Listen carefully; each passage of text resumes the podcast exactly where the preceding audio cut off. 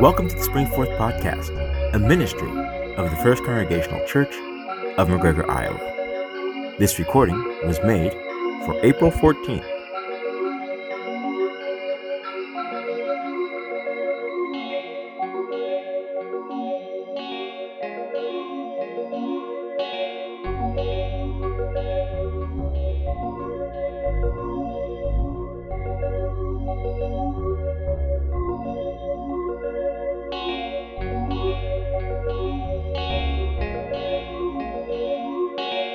Not that I have already obtained this, or have already reached the goal, but I press on to make it my own, because Christ Jesus has made me his own.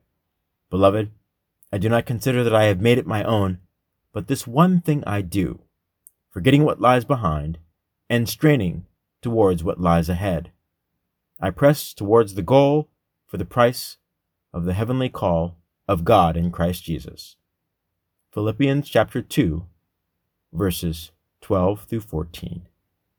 The practice of faith is not magical thinking. There are times when I wish it were, in the respects that it would make being consistent in following Christ so much easier. As a great practitioner of the faith, the Apostle Paul knew, at a core level, that effort is involved when setting out to do the work of Christ. Paul's identity as an apostle of Christ is forged in his understanding of being claimed by Christ. Paul's ministry is an extension of this adoption. He sees himself as a player in a large network of equally interested partners whose only goal is to win converts for Christ and to draw them into the early Christian church. Paul makes an admission to the church members of Philippi that he's been set upon a path towards a goal that he has not yet attained, but it calls him forward. He cannot resist it. It calls him heavenward. In order for him to reach this goal, he has to let go of his past and embrace his future in Christ. Paul's quest to be a consistent follower of Christ is the task of any would be Christian. Like him, we are encouraged to forget the awful incarnations of our past and dare to embrace a future where our actions are informed daily by the life and character of Christ Jesus. If we've been at this faith stuff for a while, we know by now how truly difficult it is to make it through one calendar day in a consistent manner. If we're not pulled in an unpleasant direction by our own human limitations and our own poor decisions and just fatigue we can, and in some cases will be triggered by the emotional antics of some other person who is also dealing with their own garbage. In that light, it kind of looks like we might very well be doomed to fail at every turn. I can only assume, because I do not know and I have not ever read this in any journal or article or book, but my assumption is that by writing his thoughts down to be shared with the various church communities, Paul established accountability partners. Perhaps Paul wrote openly about his struggles in order to build a sense of community with those he was leading, in order to draw them into this shared struggle to be authentic followers of Jesus. If Paul could speak of his failings, his struggles, if he could speak of his time in transition from being a miserable, arrogant Pharisee to a humbled, occasionally imprisoned, sometimes beaten with rods, and shipwrecked apostle of Christ, then this might breathe renewed courage into those who were just entering in to the household of faith. At some point, we are always coming to the faith, even if we've been in the church for decades. We are always struggling with how to be consistent in our limitation of Christ at every turn. It is difficult. It is not an easy matter, and we know that it is not magical. But I do agree with Paul. It is still a worthy pursuit to strive to reach that goal for which Christ has called us heavenward. It takes work. It requires that we, like Paul, be honest with ourselves, with our past witness, and with our future intentions. If we can manage to engage that analysis at some point during each day, we are so much more likely to make that progress and gain the momentum that we need to project a consistent and recognizable image of Christ from within us. Practice of faith requires that we end the cycle of self deception and accept our starting point as a people in need of a better example than the one that we are currently receiving from the world at large. Day by day, and moment by moment, we inch our way towards the goal of being called heavenward, just like Paul.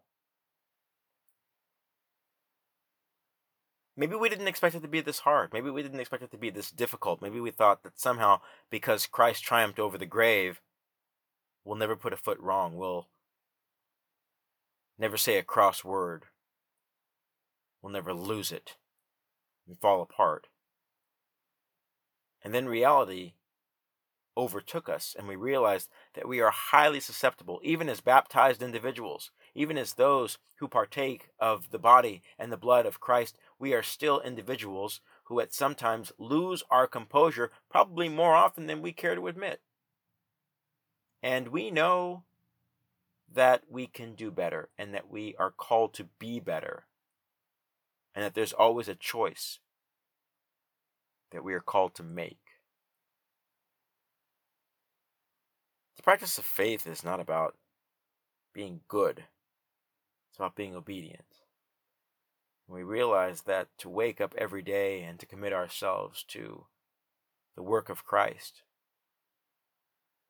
to be deferential and to allow someone else to enter into that space so they too can share in the blessing, we realize that we're not always consistent in that regard. My goodness, we have a hard enough time when someone is sitting in our pew. We get so territorial about what we think belongs to us that we don't share. We're very consistent in our selfishness and not so much in our gratitude and our desire to truly create a house of prayer for all people. I don't want to give up on our ability to model a good witness, a consistent witness, a noble witness. But it must begin with the individual, each individual saying, I will no longer be part of the cycle of destruction. I will no longer revise history. I will no longer deceive myself. I will no longer play that game of I'm okay and you're garbage. You're less than.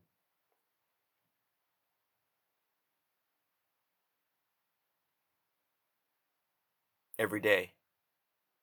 We must commit ourselves to the task of saying, What is my intention for the day? What do I hope to achieve besides going and taking care of the responsibilities for work or for domestic life? What do I want to do? What are my obligations? What is this privilege that I have for Christ? The luxury of being able to serve Christ. What are my responsibilities and my obligations in that regard? And to factor all of this in before we even set foot on the floor out of the bed. We have to think through our intentions because there are so many things that are waiting for us to trip up our witness. And once we lose our witness, it is very hard to regain, especially if someone sees our witness break.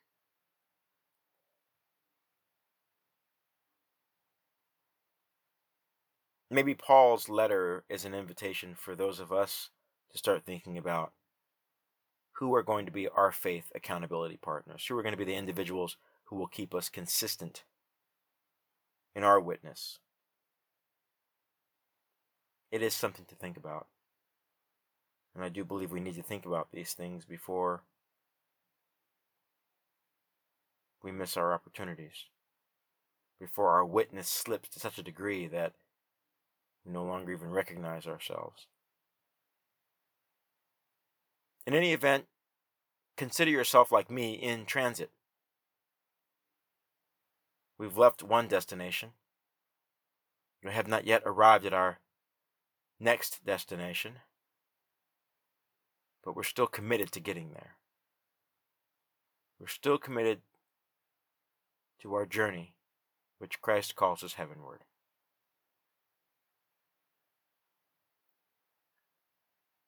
Be safe out there. God bless.